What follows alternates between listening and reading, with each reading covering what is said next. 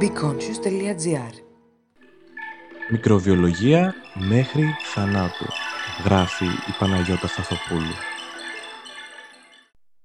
Δεν ξέρω ποια είναι η γνώμη σας περί καύσης νεκρών και ούτε θα σας πω τη δική μου.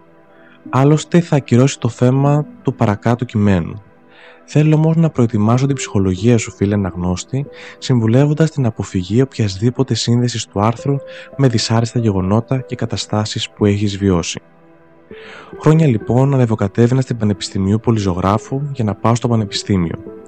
Πλάι-πλάι με το γνωστό υπεράριθμο κημητήριο. Πολλές σκέψεις γύρω από το θάνατο, μικροβιολογικές και μη. Είχα άλλωστε χρόνο τότε. Χρόνια επίσης, σε οποιαδήποτε αναφορά των νεκροταφείων της Αθήνας στο σπίτι, έλεγε πάντα η μάνα μου με το γνωστό ύφος, Μανούλα τα ξέρει όλα, ότι τα χώματα είναι κουρασμένα. Και τελικά είχε δίκιο, γιατί ήρθαμε αντιμέτωποι με αυτό στην εκταφή της γιαγιάς μου. 100 χρονών τη βγάλαμε, 103 τη βρήκαμε ίδια. Τι σημαίνει όμως κουρασμένα χώματα και ποιες διεργασίες εκτελούνται ταχαίως στα ακούραστα χώματα; Οι απαντήσεις όλες σχετίζονται με τη λέξη αποσύνθεση, η αποσύνθεση αποτελεί βασική διεργασία στο οικοσύστημα και εκτελείται αποτελεσματικά μέσω της συνέργειας μικροοργανισμών, εντόμων και σπονδυλωτών πτωματοφάγων ζώων. Αν και ο λαός φαντάζεται ότι πρωταγωνιστικό ρόλο έχουν τα σκουλίκια, δυστυχώς και τα σκουλίκια οι μικροοργανισμοί θεωρούνται πρωτεργάτε στη διάσπαση μακρομορίων σε απλούστερα μόρια. Μάλιστα, υπάρχουν βακτήρια που εμφανίζονται σε αυθονία κατά τη διάρκεια της αποσύνθεσης, Χαρακτηριστικά, πρόσωποι των οικογενειών ριζοπιάκια και κροματιάκια επικρατούν εξαιτίας της συμμετοχής τους στο βιογειοχημικό κύκλο του αζότου. Άλλωστε, η νεκρή οργανική ύλη χαρακτηρίζεται από την έντονη παρουσία αζότου. Το νεκροβίωμα οι μικροβιακές κοινότητες της αποσύνθεσης, μικροβίωμα ή θανατομικροβίωμα, δεν αποτελούν ένα στατικό δίκτυο, αλλά εμφανίζουν γρήγορη διαδοχή των βακτηρίων από μικροβιακούς ευκαριώτες, οι οποίοι όλοι ανταγωνίζονται για θρεπτικά συστατικά και εν τέλει καταναλώνουν ο ένας τον άλλον. Για παράδειγμα, στην αρχή παρατηρείται μία έκρηξη ευκαιριακών βακτηρίων με ταχύ πολλαπλασιασμό και ψηλό μεταβολικό δυναμικό, όπως το γένος ψευδομονάς. Επίσης από την οικογένεια Enterobacteriaceae, το στέλεχος Proteus mirabilis φαίνεται να διαδραματίζει σημαντικό ρόλο στην προσέλκυση εντόμων που ευνοεί τη διαδικασία της αποσύνθεσης. Ακολούθως, νηματώδεις μικροσκοπικά σκουλίκια της οικογένειας Rhabditidae εμφανίζονται σε αυθονία εφόσον καταναλώνουν τις βακτηριακές βιομάζες που έχουν υπεραναπτυχθεί. Σε επόμενο επίπεδο αποσύνθεσης, οι μικροβιακές κοινότητες χαρακτηρίζονται από σαπροφυτικούς μύκητες της οικογένειας Mortierelaceae, καθώς και βακτήρια του γένους Acinetobacter, ικανά να διασπάσουν ποικιλία οργανικών υποστρωμάτων.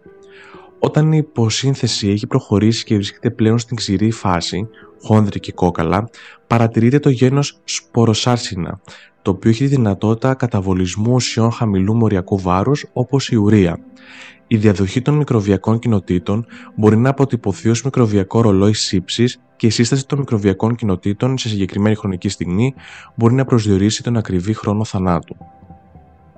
Ποιοι παράγοντες επηρεάζουν την αποσύνθεση, το μικροβιακό δυναμικό αποσύνθεσης επηρεάζεται από πληθώρα εξωγενών παραγόντων όπως η θερμοκρασία, το οξυγόνο, η υγρασία, η παρουσία ζώων ή τα ρούχα του θανόντος.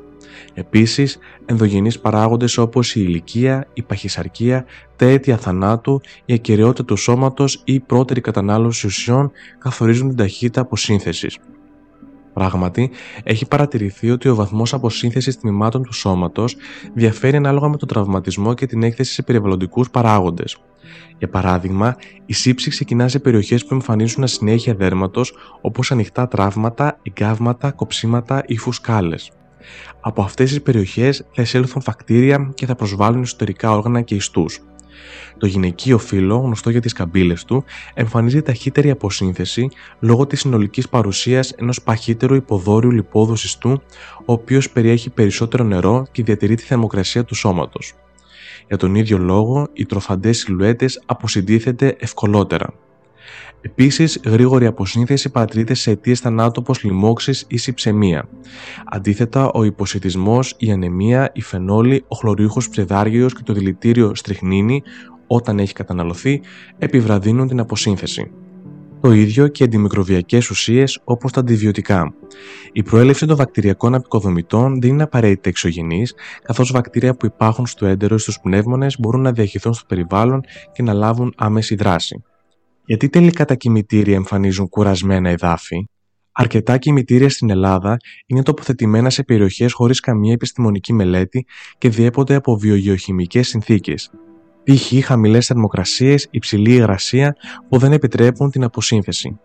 Η στενότητα του χώρου και οι υπεραντατικέ ταφέ-εκταφέ παρεμποδίζουν την ομαλή ροή των μικροβιακών κύκλων της αποσύνθεσης με αποτέλεσμα την καθυστέρησή της.